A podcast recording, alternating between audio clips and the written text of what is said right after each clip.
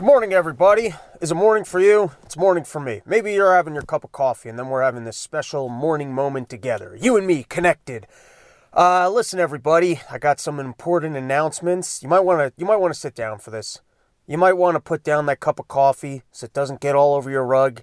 You might want to take a deep breath and just uh, listen. There's going to be less run your mouths for the next three weeks. I mean, we're, we're not we're not quitting the show. We're not putting out less things. It's just I'm working on an end of year thing. It's taking up a lot of my time. I got drawings to do. I've got writers meeting.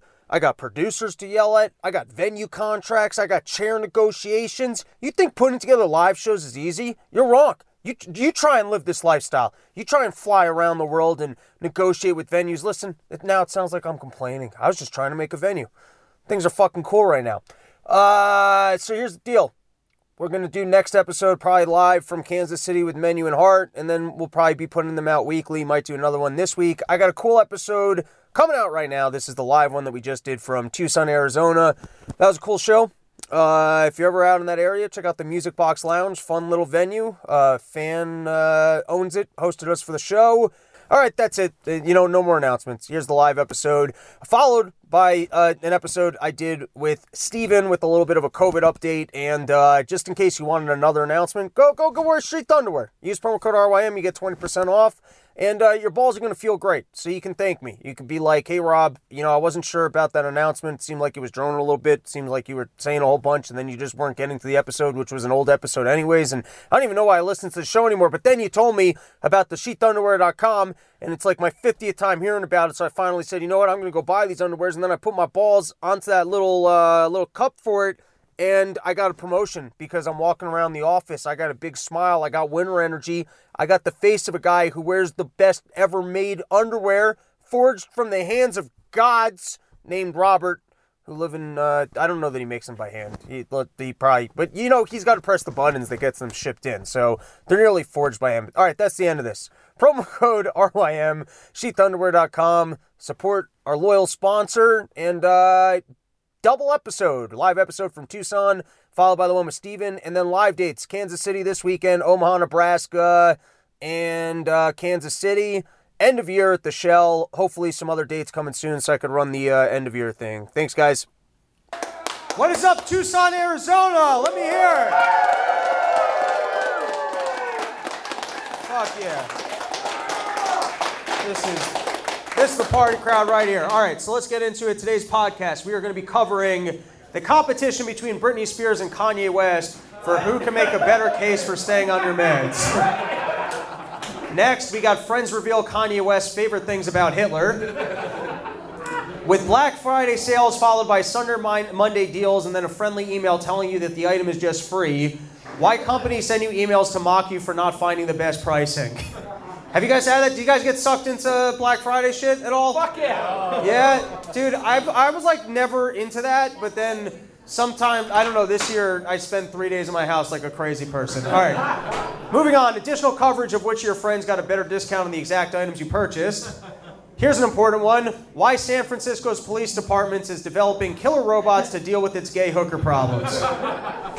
All that and more. All right, first topic. This one caught my eye. So you got the federal appeals court keeps Biden's student loan forgiveness plan on pause in its latest rulings, uh, which is great because basically they said that they were going to do uh, student loan debt forgiveness, and then the midterm elections came around, and then they're like, oh yeah, we're not allowed to do that.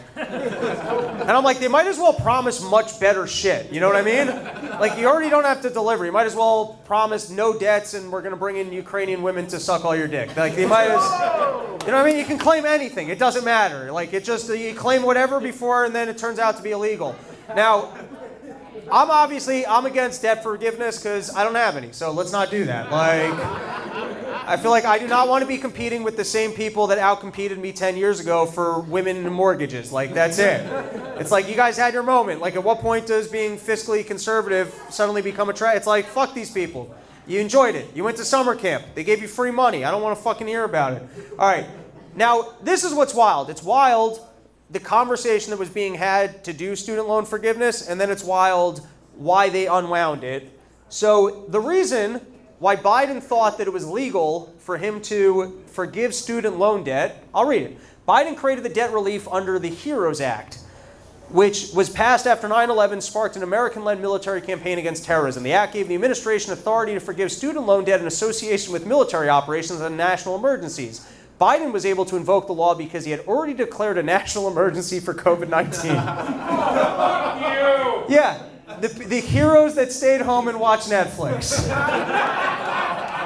Remember last year when they were telling everyone, hey, if you just stay home and don't go to work, you're a hero? Well, Biden's standing by it. and he's using the authority that people that fought in wars could get their student loan forgiven, which, by the way, they passed that law because they were hoping you would die. That was what they were hoping. and they were like, oh, the odds are we're not going to have to forget, you know, it's not going to get paid anyways. Uh, but that's, that's how much they're committing to their lie of that you were a hero if you stayed home. Like, eh, that's how dumb they are. Just like, oh, well, we called the kids heroes, so we can just forgive their debt now. All right.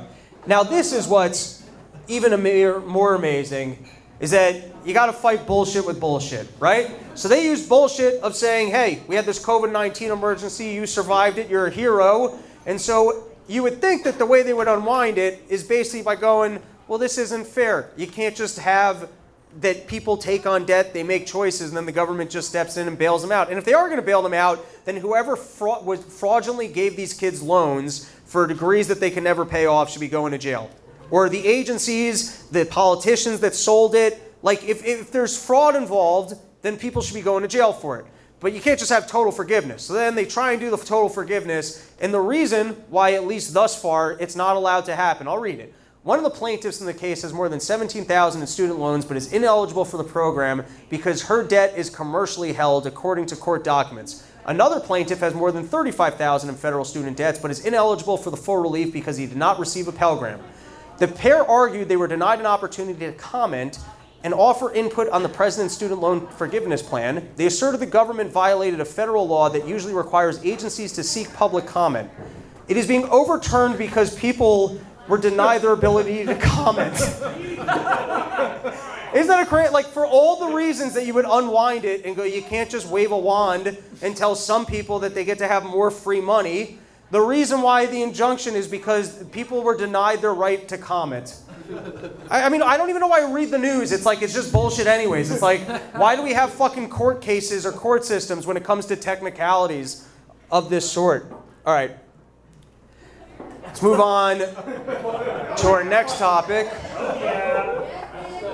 which is recent celebrity breakdowns. Uh, if you guys have not watched Britney Spears somehow find the most demonic angle in her house, like she's still kind of hot in a trashy way. Like she almost needs to work hard to be like, here, look, I'm a demon, but she does it. And I mean, we're getting walking proof that you know some people need handlers. That's what we're starting to learn. The other thing is, I saw this footage come up this week, and I'm like, you know what I want to see? I want to see a Kanye Britney Spears presidential ticket. That's what I want to see. Hell yeah! Let's get, let's roll, let's just basket all the freak shows together. And I think that it's that like social media is killing celebrities because like there used to be a time like can you imagine if Elvis was on social media? Like the end of Elvis, if he was broadcast, he's like, hey baby, I'm gonna eat some uh, peanut butter sandwiches, take a giant shit. You hear some noises, don't come knocking. Brings us to Kanye, uh, which I was bashing him. At first, I was lending my support, then I was bashing him. And I got to tell you, after his last appearance on the Alex Jones show, this organization is back on. I had, I had pledged my support for Yeezy the Great and then I had to retract it because he was being too boring. Well, here, I'll give the breakdown. So, first is the reason why I was supporting Kanye West is I don't know if you guys remember this, but the last time he decided to run for president, he made one speech, he broke down in tears, he lost his girlfriend to Pete Davidson. and so I see this and I'm like, well, let's let's play this out. Let's see where this is going to go. You know what I mean? If anything, I'm just like this is fun and it's a good distraction from the fact that the world is running out of food. So it's like, let's have some fun with it. And then, by the way, people were giving him shit the last time uh, for um, him crying, but that might have actually been when he was having the prophecy of what the Jews were going to do to him. So.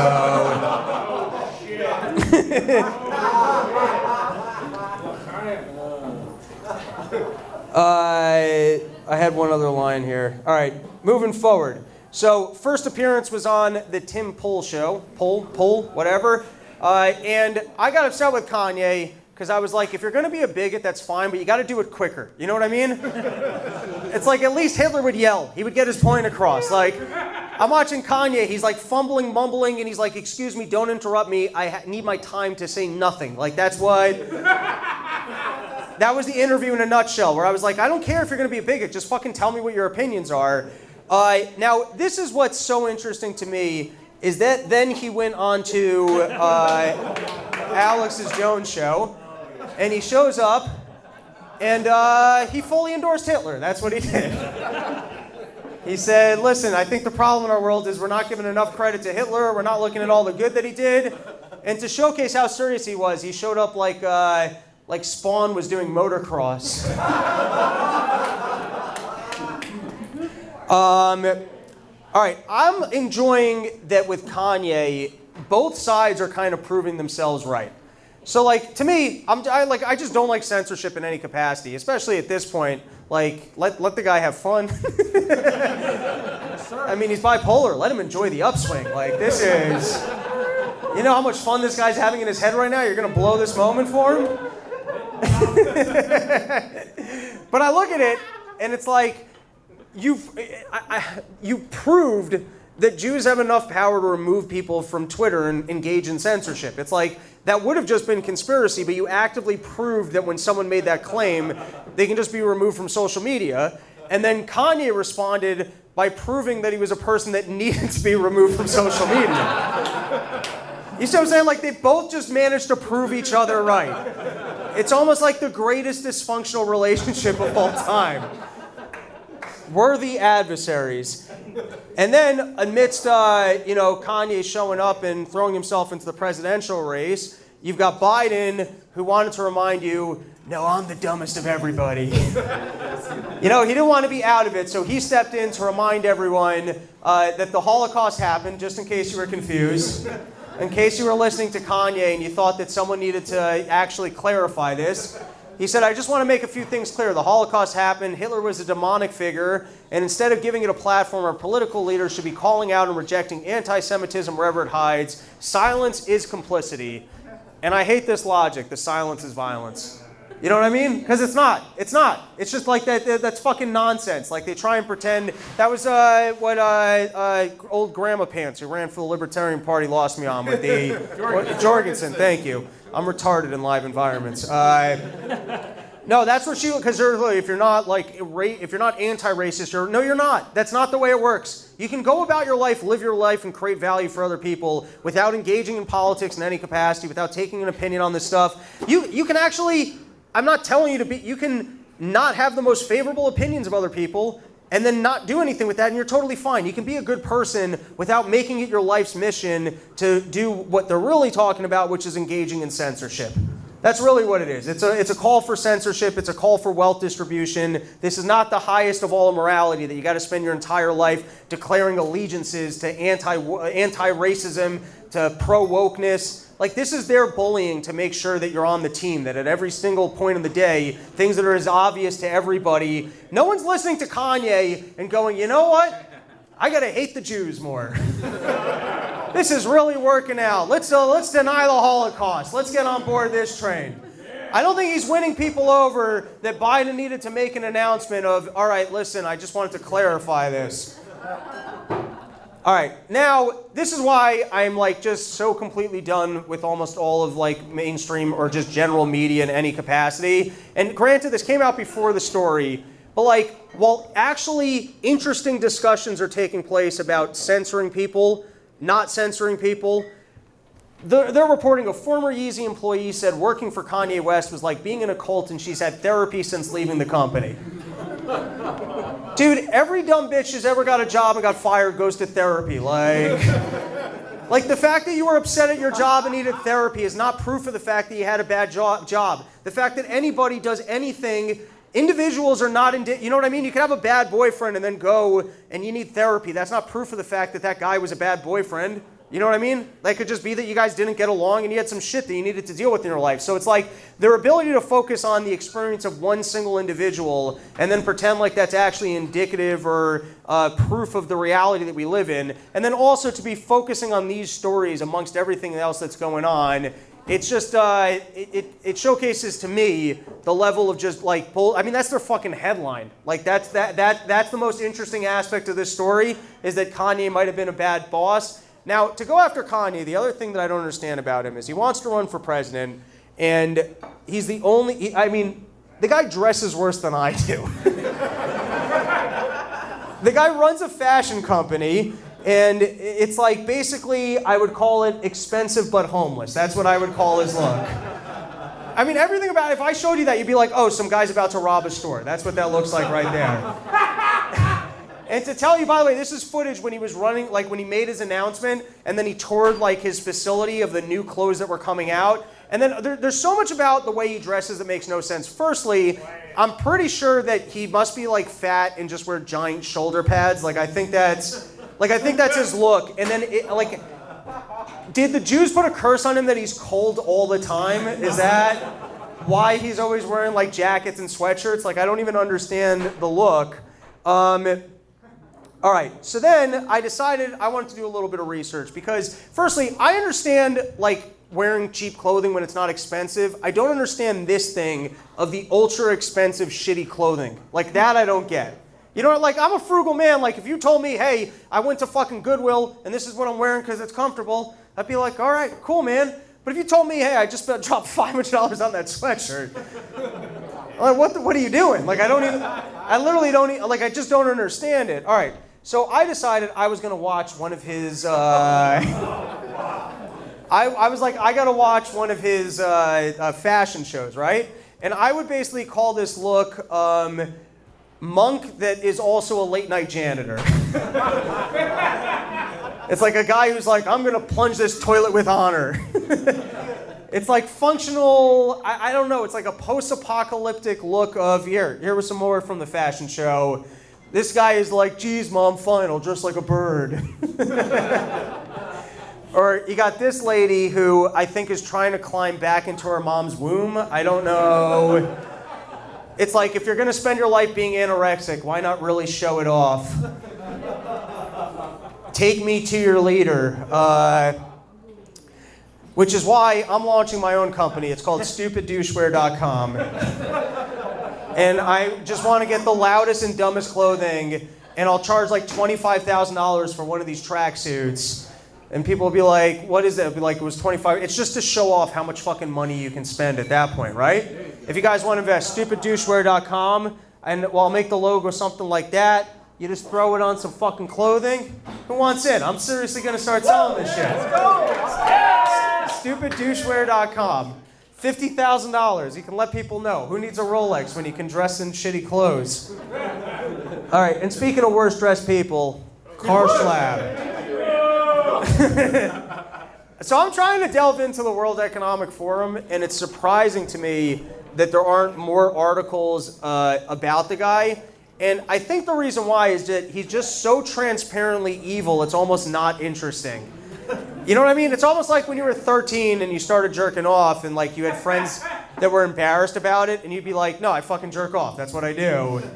And you know, or like, or like, you ever see like a depressed person and like people start bullying, and he's like, "Yeah, I do suck." Like I feel like he's like that with you know everyone's like well he's admitted to being a villain so we don't have to write news stories about it like look at the way he dresses and talks about you know and then i also like that evil people like this manage to couple up because like i look at this picture i see them in a meeting and she's like are you sure that we're going to be able to get rid of some of the population and he's like i swear before you're dead we'll get rid of a bunch of them all right, so I decided to actually delve into some of the World Economic Forum, and I decided to read through some of the materials, and I was like, I'm curious to know what do these people actually stand for? Because like you hear conspiracy talk of that these people are, you know, trying to reorganize the world with them on top. They want to get rid of food lines. They want to starve people. They want ESG scores. You're crazy shit.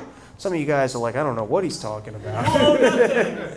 but you read crazy shit, And then mainstream media doesn't cover it in any capacity. I still don't quite have a handle on how much influence these people really have. But they don't really. Uh, the weirdest part about it is that you got people that are not voted in by us who are trying to make decisions about our healthcare and the way we're running our government. And to me, that's treason. I don't understand it. You guys are not our elected officials. I don't want to listen to some.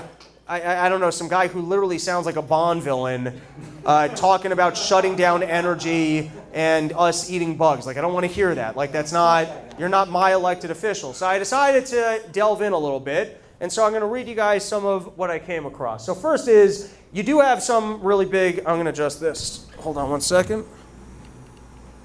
We can make that clearer. There we go. It's like, it's like, a, it's like an eye test. Doesn't, it doesn't help that I got shaky hands. All right. So you got big names that are going out there. Like you got John Kerry. He's out there. John Kerry seems to be big on the, uh, on the green energy. Like that guy's really trying to make his money. He's like the new Al Gore. Um, all right, and then I was reading through some of their documents. So this is their document of the Global Risk Report 2022 17th edition Insight Report. And let's read their first paragraph because I think this says it all. I can't read. At beginning of the COVID-19 and its economic and uh, societal consequences, I cannot read that. I can't. I need glasses. Can someone else read this? hold on, hold on. We're gonna make this ultra crispy. Oh, so Chris. No, that's so Chris. All right, here we go. Uh, continue to pose a critical threat to the world. Vaccine inequality and, uh, and a resultant uneven economic recovery risk compounding social fractures and geopolitical tensions. A lot of big words, don't worry. Here's the good one. In the poorest 52 countries, home to 20% of the world's people, only 6% of the population had, vaccin- had been vaccinated at the time of writing. That's the problem, is that we didn't vaccinate enough of the poor.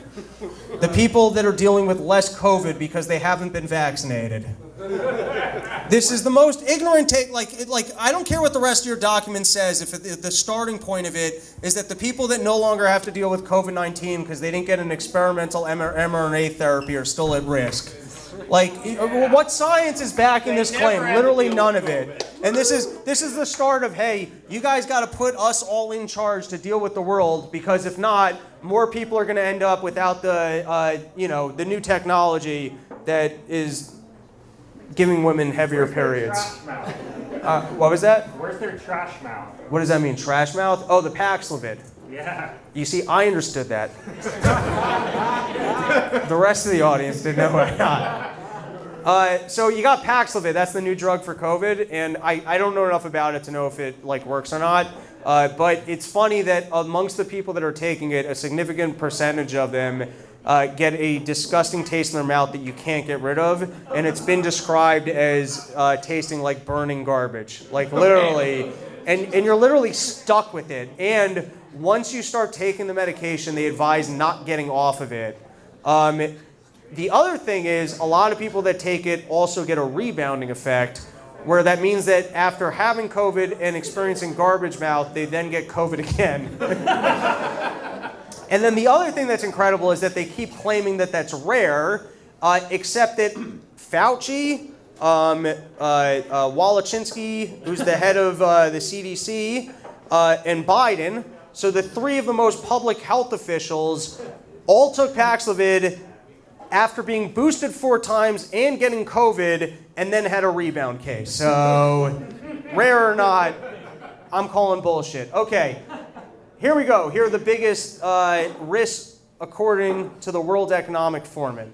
Climate action failure is their first biggest risk. All right, so now we know where these people are coming from because you know what the you know what the biggest risk to all of us is? It's somebody stepping in, uh, driving up energy costs and basically starving people amongst the world and halting economic development in the name of, hey, if we don't get involved, terrible things are going to happen to the planet. I'm not even saying that global warming isn't real. There might be a degree of global warming, but we are significantly more at risk by centralized government trying to deal with the problem than anything that the planet can fucking do to us. Yep. That's just. Yeah, food shortages. Eh, that's a much. All right, next is extreme weather. There's been extreme weather here forever. There's not like it's not weather's gonna weather. Planet's gonna planet. There's been volcanoes. There's been fucking meteors. We'll be okay. Biodiversity loss, I don't even know what that means. Social cohesion erosion, I don't know what that means either. Livelihood crisis, that's after they take everyone's money. That's what they're talking about.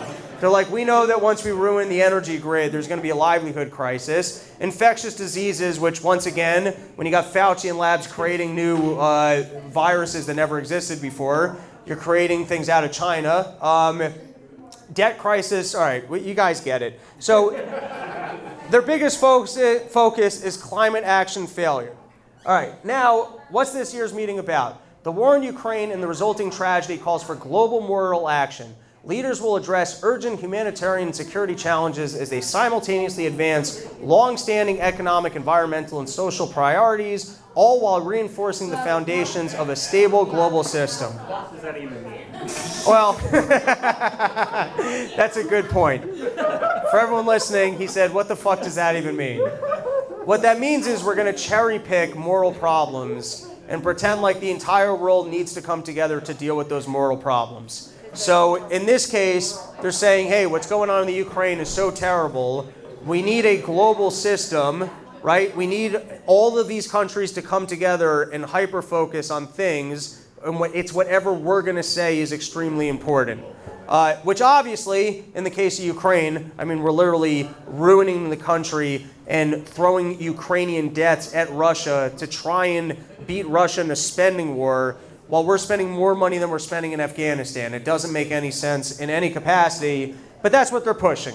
All right, we got a couple more here an initiative on universal environmental, social, and governance, ESG metrics, and disclosures to measure stakeholder capitalism.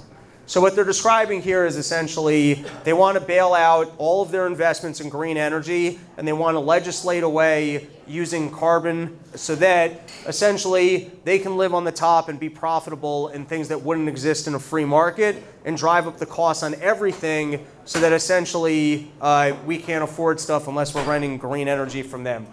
But what's interesting is just like, this is all very transparent. You know what I mean? It's like if you just delve into it a little bit, if you just understand what ESG scores are, you just understand what they're pushing with the Ukraine war, you understand what they're doing with global warming, it just becomes very transparent that these people are saying, we want to control everything, because if we don't control everything, then the free markets are going to, I don't even know, like they don't even conclude it. You know what I mean?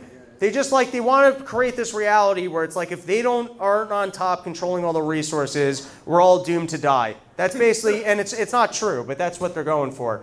Um, now this one's wild. Accelerating the reskilling revolution. With labor markets in flux from the fallout of the pandemic, technological shifts in the green transition. You notice how they're labeling it? the green transit, you mean the thing that you guys have planned? this is them literally letting us know that they will be putting people out of work. They're saying we're going to have a green transition and up to 1 billion people will need reskilling. There's a billion people that, that they plan on putting out of work, and then I guess, I don't know, they'll have them dig, dig ditches and get a check for fun. I don't even know. Yeah.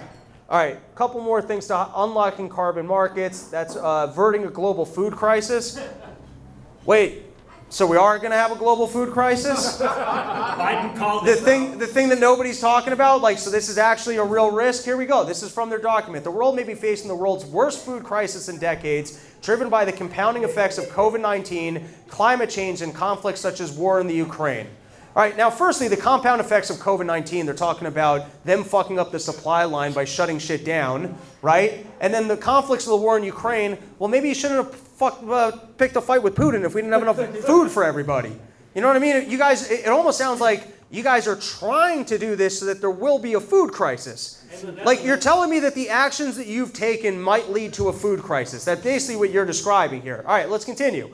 Uh, in Ukraine, exasperate, I don't know that word, already skyrocketing food and energy prices and severe hunger. What global priorities and businesses' actions are imperative to mitigate these global shocks and address the interrelated risks threatening food systems everywhere? This session was developed, and now this is great, in partnership with CNN. Wait, great. so you're telling me CNN knows about the food crisis? Because I haven't seen any footage on CNN about us running out of food because of COVID 19.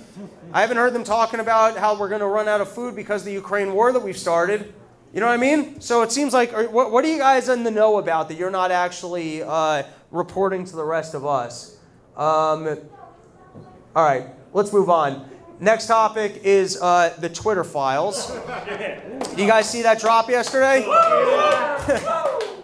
uh, well, first is it was convenient that they dropped that on Twitter, which is also the most annoying place to read that kind of shit. it's like, can't you just put this one out as a news article or a blog post? This is fucking annoying. All right, and then uh, I personally I find Matt Taibbi annoying to read. You guys find him annoying to read? Yes. Yeah, I just like it's this whole thing going back. Get to I, the point. Get to the fucking point. And I don't need your dumb examples of like the the, the, the vampire sucking the whatever. Just make your fucking point. You're making bald people look bad. uh, all right, now I read through the whole thing, and it was interesting to me that people even made such a stink out of it, because to me it was all blatantly obvious. Like we even had uh, uh, Jen Psaki saying in a uh, like in a hearing once that we do coordinate with social media companies uh, about information on their platform. So we already knew this to be true. We knew that the Hunter Biden thing was obviously. I mean, we know that they took the New York Post off. We know that it was censored. I guess the only thing that's a little bit interesting here is that it confirms the fact that government was actually emailing them and then they would just go, okay, we'll take things down. Now, you would hope that that would be a second, uh, a freedom of speech like red line where you're like, the, the government's not allowed to do that, right? They're not allowed to censor us. The problem is, I'm just telling you guys, they're going to go, we never told them they had to. We were saying that we thought that this was dangerous, and we were hoping that they would share our perspective of this being dangerous, and that that's why it was removed from the platform. We live in a uh, like in a world where it's like they're very good at creating gray areas of under what exact like who exactly is telling me that I have to do this. They're very good at threat and intimidation, and it's very difficult to like. It takes you so much time and money to beat the government at that game for them to just go, oh, I guess we didn't have the authority. You know what I mean? It's a very difficult fight. So if they kind of what they do is they intimidate you and they go, "Well, we recommend that you would take this down." And you're like, "All right, the mob just made a recommendation. I guess I guess we'll we'll follow it." All right. So I went through it and this was the uh, the big email was I support the conclusion that we need more facts to assess whether materials were hacked. At this stage, however, it is reasonable for us to assume that they may have been and that caution is warranted. There are some facts that indicate the material may have been hacked, while there are others indicating that the computer was either abandoned or the owner consented to allow the repair shop to access it for at least some purposes. Now, I read that, and you know what I'm thinking? Kind of sounds like a news editor. He's a Fed. Doesn't that sound like? But but the point I'm trying to make is that their entire thing is that they're not editors, and so that they don't have like the uh, same laws as publishers. But it sounds to me like if you're having a meeting and you're trying to vet whether or not something should be a trusted or not trusted source, that sounds like journalism, and that sounds like the conversation an editorial team would be having. You guys see what I'm saying? So, firstly, to take a step back, we all understand that this is tech censorship. We also understand that it is happening in collusion with government, and that maybe it's with a wink and a nod or whatever else. But the other thing is they do have the freedoms from lawsuits or whatever else because they're supposedly not journalists. But you look at these conversations behind the scenes, and I don't know. I, I don't know how you would see that not as essentially journalism. Publishers. Uh, publishers, thank you. So this was the other line was that they responded to a congressman uh, who was concerned about it. They said the press secretary's account was not permanently suspended. We requested that she delete the tweet containing material that is in violation of our rules, which is always the way they do it. Is that well, we got a policy, and they're like, yeah, well, your policy is discriminatory, and they're like, well, that's our policy. Well, that's not helpful. I'm telling you, they got a dumb fucking policy. All right, and then uh, a couple more topics. Macron tells Elon Musk that Twitter must follow the rules of the EU, um, which you know he's. Oh, you know what? Let's read it. This is actually worth reading. French President Emmanuel Macron told Twitter CEO Elon Musk that his company must follow the rules of the European Union regarding content moderation. In a conversation on Friday, in the United States held. Oh no, no, I want to read. I think it's the next. Here's the piece that's worth reading. Macron reiterated, and just remember before I read this that the French are gay. So. That's why they have this policy. uh, Macron reiterated these concerns during an interview with Good Morning America, calling the recent changes at Twitter a big issue. Macron added, "What I push for much for is exactly the opposite: more regulation." Free speech and democracy is based on respect and public order. You can demonstrate, you can have free speech, you can write what you want, but there are responsibilities and limits. And to me, free speech with limits, you're describing rape but with permission.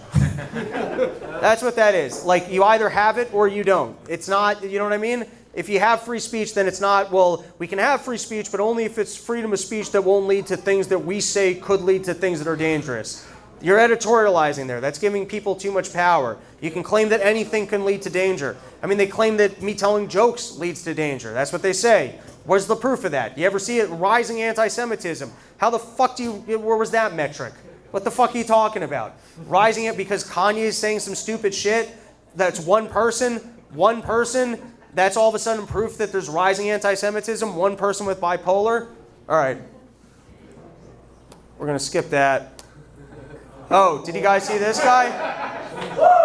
Yeah, he basically. Um,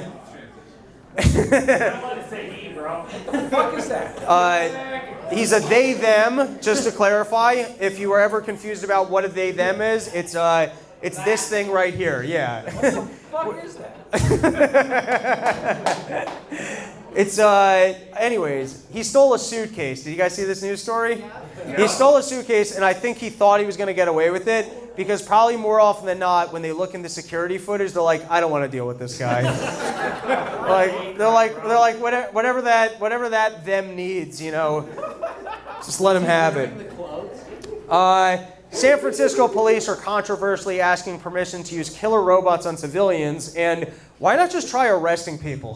That's an option too. You can just like go back to when people commit crimes, arresting them and removing homeless people. I don't know why you suddenly need killer robots. Uh, killer robots freak me out just because, like, yeah, I, I mean, where, where, are we going with that when government's got killer robots? All right, I'm tiring myself out. Let's do uh, two more and let's call it a day. Omicron boosters probably aren't very effective against mild COVID uh, illnesses, but will likely prevent hospitalizations, experts say. That's right now. It's not, aren't very effective, but likely. It's basically, we're, we're two years in and they're like, yeah, we still don't fucking know, but just take more of it because maybe. That's basically their argument at this point, maybe, so just more of it. All right. Last is this might have been the greatest Freudian slip that's ever happened in all of humanity. Let's give it a listen. Wait, wait. Let me make it louder. Let me make it louder. Uncle Joe, you know what happened to him? You know, it's okay. I know some folks in our lives who we don't wish them ill will. They say crazy stuff. We're all like, well, you know, Uncle Joe, you know what happened to him. you know, it's okay.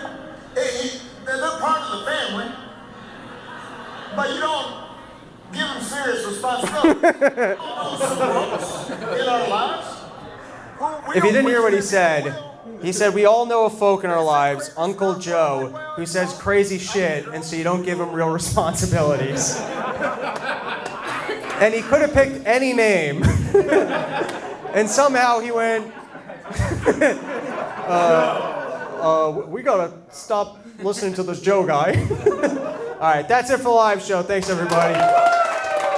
This is an emergency broadcast. I wanted to call it a night. This is the Thanksgiving blowout Wednesday sluts are out there. They're getting hammered. They came back into town. You pretend like you went to whatever school they went to. Pull the old. Uh, I've never done that. I don't think I've ever gone out on this night. But we, we used to shed. There was a time when we used to do a bunch of drugs in the shed on this very night, but didn't happen this time. Anyways, we're about to get into an emergency broadcast with Steven, our resident non scientist. You know why? Because there's new COVID out there. There's new COVID data, and you guys need to know this data. But seeing as how this is COVID related, I'm only live on YouTube for the first couple minutes to basically let you guys know that there's an episode going on and that uh, you should move over to Twitch or Twitter to follow along. We're not going to be able to take comments, but you know, we're just trying to be good members of the YouTube community and let people know that they can hang out in cooler places and actually get content that they enjoy. Uh, so you know, anyways, um, guys, bunch of live dates coming out, coming out end of year. Uh, Misinformation Spectacular Round Two is uh, coming together. Uh, Kansas City, Omaha, Nebraska, uh, uh, uh, Tucson, Arizona, Phoenix, Arizona. Uh, going to be back at the shell for New Year's. Just uh, got a Boston date. Hopefully, uh, going to do a date in Philly. Trying to find a location. Hopefully, going to do New York City, uh, lining some shit up. So come hang out. Uh, and then also, guys, load up on Sheath. Go to sheathunderwear.com. Use actually don't use my promo code. Just email Robert and pretend like you purchased more than you did, and that you didn't use the promo code, so that he's not going to be able to track it anyways. That's what you should do. Go load up on underwear, and then take pictures of your junk and how much better it looks in Sheath. Make sure to take before and after pictures. It's okay if you stuff the Sheath hole later with someone else's dick or a dildo if someone else's penis in your underwear is weird to you. I'm not trying to judge your sexuality. That's not what this show's about. We're trying to get into COVID misinformation. I'm not trying to judge you and whether or not you like putting other people's sheath into your sheath hole while you're wearing the sheath. Maybe you got a really small wiener and you can fit both of your uh, dick and balls just onto the comfortable ball shelf, and then you can put someone else's wiener into the wiener hole like coming around the corner. I mean, that guy's got a really big wiener. Maybe he's like standing right behind you, almost snuggling you. Wiener's going all the way around down the down the sheath hole, and then you could just send Robert the picture of the before and after of you and your uh, uh you know your shitty old fruit of the looms with no wiener action whatsoever, and then the sheath uh, underwear picture, which is the after picture, where now you got a big old wiener hog. Um, so that's uh, go do that Thanksgiving sale. Go load up to our loyal sponsor Sheath been here the entire year. And then, of course, Yo Kratom, home the $6 kilo. All right, Stephen, why don't we just let people know why we're doing an emergency broadcast without saying anything that would be bad for this platform? We'll tease the segment, and then I'll uh, just pull down this stream and we'll uh, remain live on Twitter. Right. Well, um, the Washington Post recently broke some news and I guess we'll wait to read the news. But that being said, I almost threw uh, my drink against the wall in the middle of the day, and just yelling because the headline news story is this is no longer a pandemic of the unvaccinated because in, in the United States for the month there have been 58% of the deaths are actually of the vaccinated population. And we can't get in trouble for that because that's straight from the uh, Washington Post. So uh, before it. we break down the information, because then, you know, I guess, well, let's just, all right, we're done with, uh, goodbye. All right, Stephen, let's get into this. One thing that right. I want to prime our listeners to be on the lookout for, and maybe we'll even read pieces from this article, is I love how transparently obvious it is, and it's always been obvious to our listeners because we've broken it down. But it's interesting to see how the CDC is still trying to sell the story, which obviously showcases the fact that they're not just a third party, but for some reason they're actually representing Big Pharma and trying to sell this vaccine.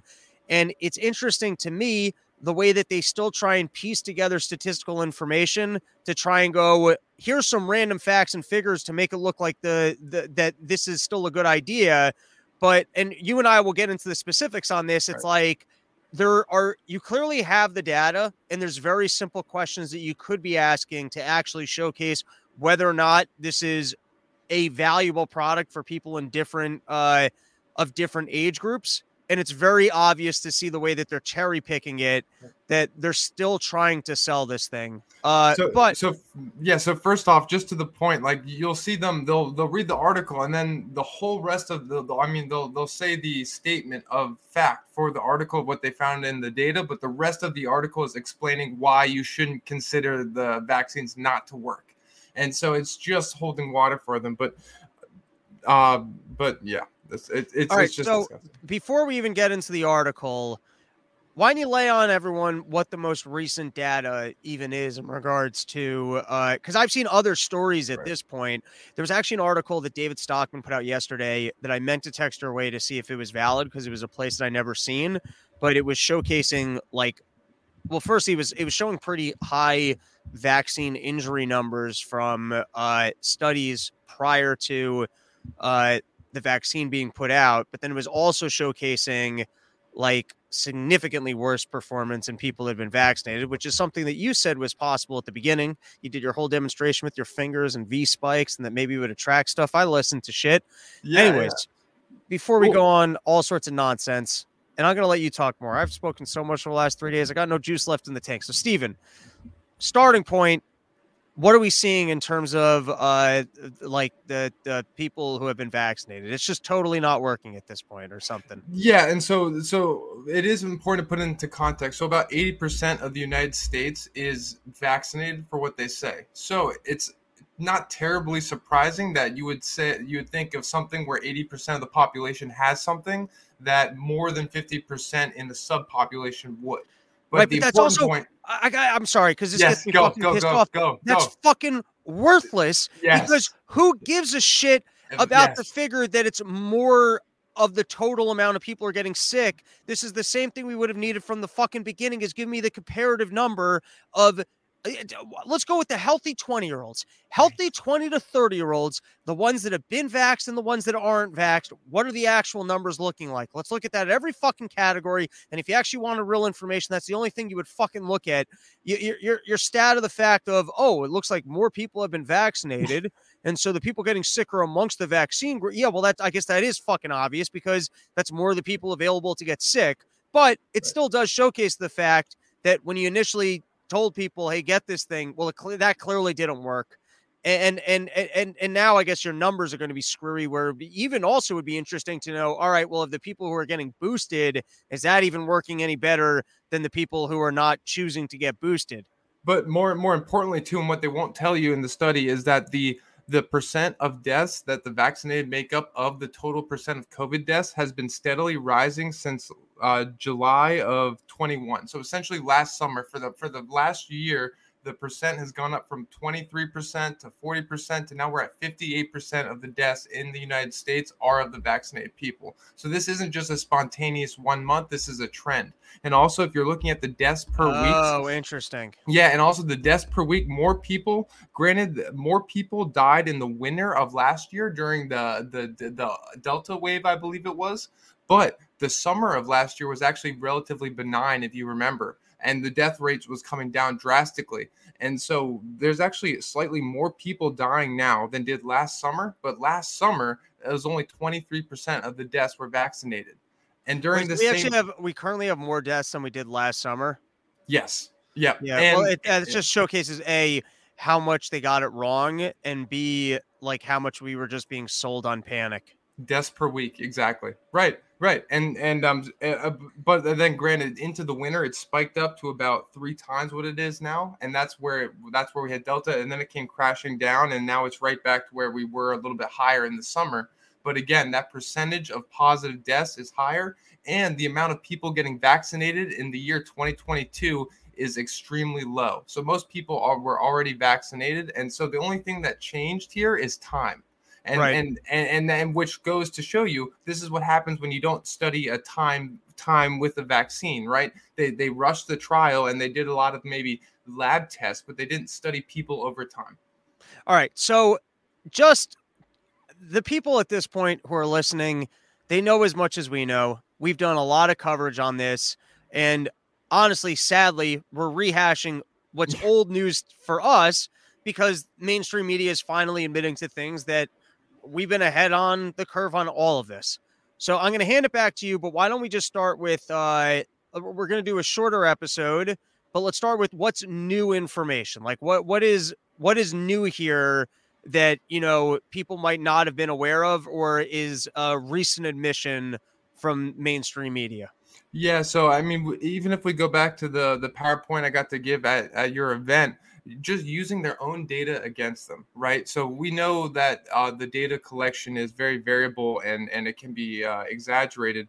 But if you can use their own like time tested data that they've collected the same way throughout time against them, and by doing that, you can show that yeah, there are more people vaccinated, and now there are more people dying that are vaccinated from COVID.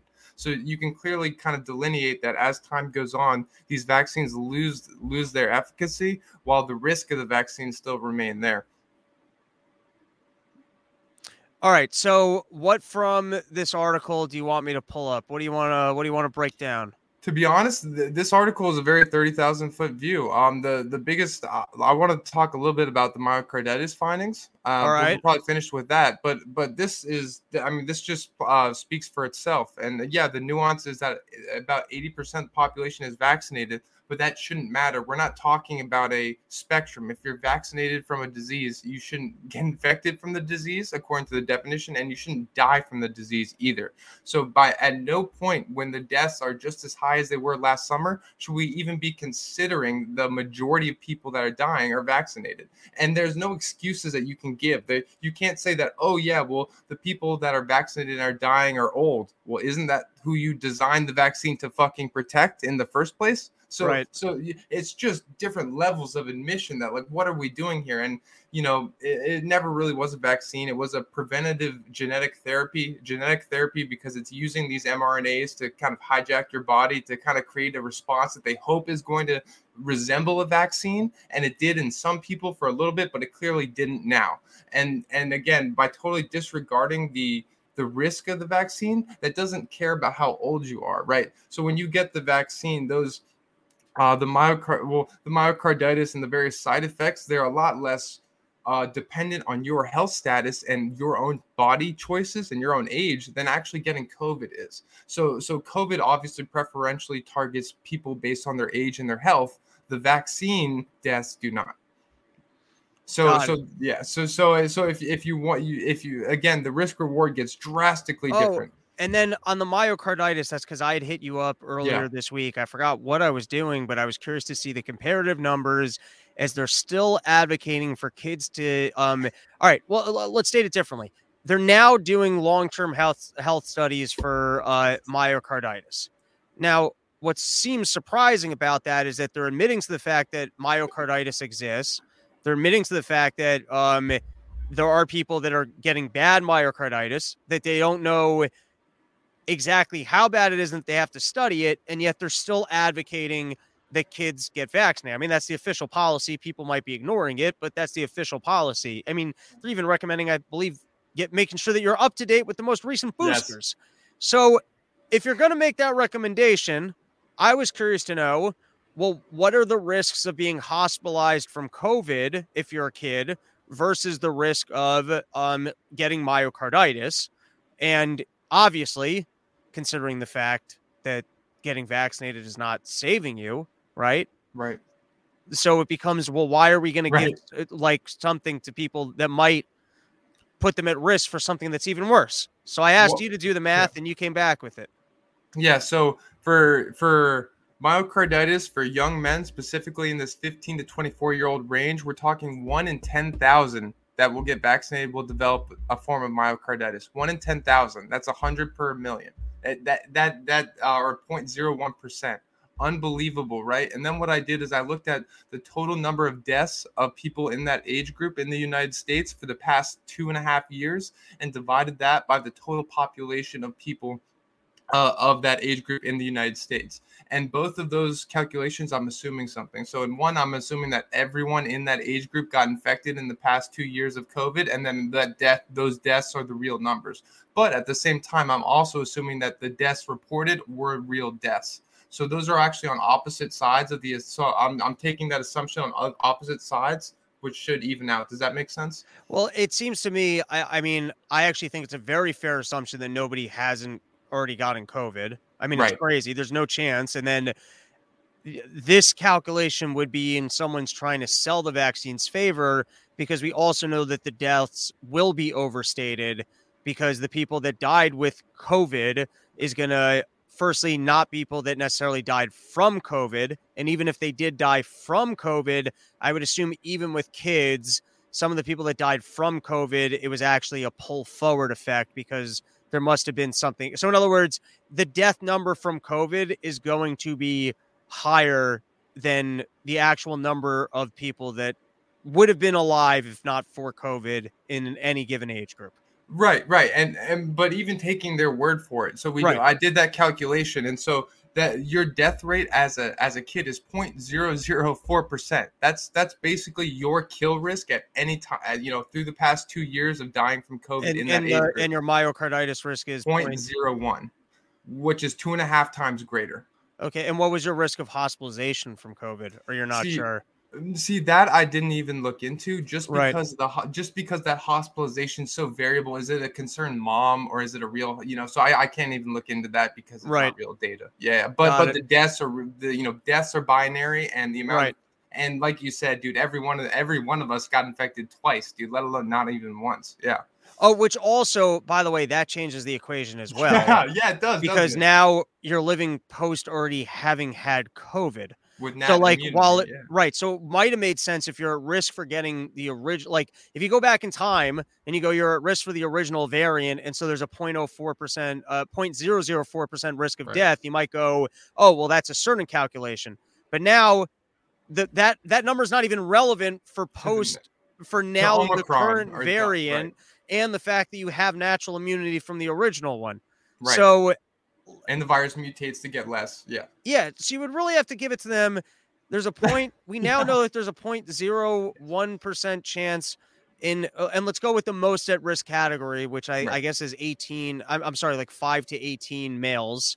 Yeah, Or or, like like, or mo- like 15 to 6, si- yeah, something in there. Yeah. So in that age group, on what basis would you possibly make this recommendation? And uh, and medical doctors and pediatricians and the CDC are doing it with a straight face, and so is Fauci from from the thing. Um, I don't know if it's doubling down. I I, I don't know. They know though. They know. Yeah, they don't want a track record. I feel like they're just trying to get as much of this into as many people as they can to keep as little of a track record of a comparative study as possible. That that's the only thing I can think of. Um, all right, Stephen.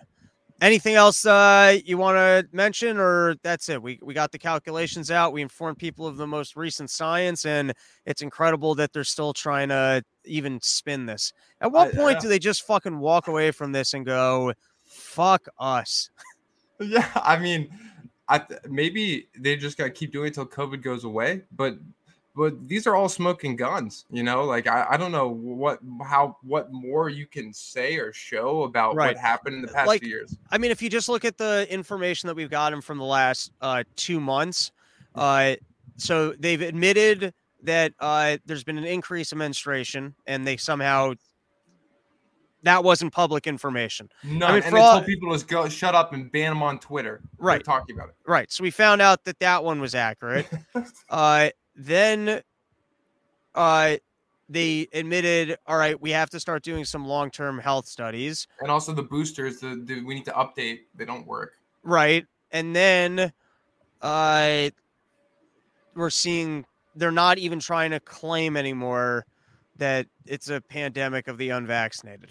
Right. And, these are and- and- right. yeah. And these are the like the newspapers that, you know, we're, we're shunning people like us forever that are now starting to report this information. So you would have to think that like we must be at the beginning of them kind of starting to walk it back. Like so uh, imagine the articles we're going to be seeing 2 or 3 months from now. uh, I, you know, I haven't been to uh, the hospital for a while, nor have I worked in one. But you know, I I can't imagine had the relationship with like your medical doctor or your pediatrician that was pushing this shit in you, or your quadruple vax, you know, super smart doctor that you go to for all your shit. It's like, I'm up to leeches and witch doctors. If Yeah. sick, that's I'm uh I'm going to Haiti and just seeing whatever the fuck they got. dude, I won't blame you. I mean, like, what is even going on anymore, man? I don't know. Right. But shit. All right. Well, we did it. COVID emergency uh briefing. Late Yeah. night. Steven was all ramped up, so you know, you know, you got to give people an outlet. You can't just have Yeah. you walking around your neighborhood and Just yelling to myself, swirling like- around in your head. You can't have that. swearing at Fauci. Like, what is this guy yelling at? Dude? Oh, and wait, and you had some good information, some news for me that you think uh you think I'm gonna get a Gemini bailout.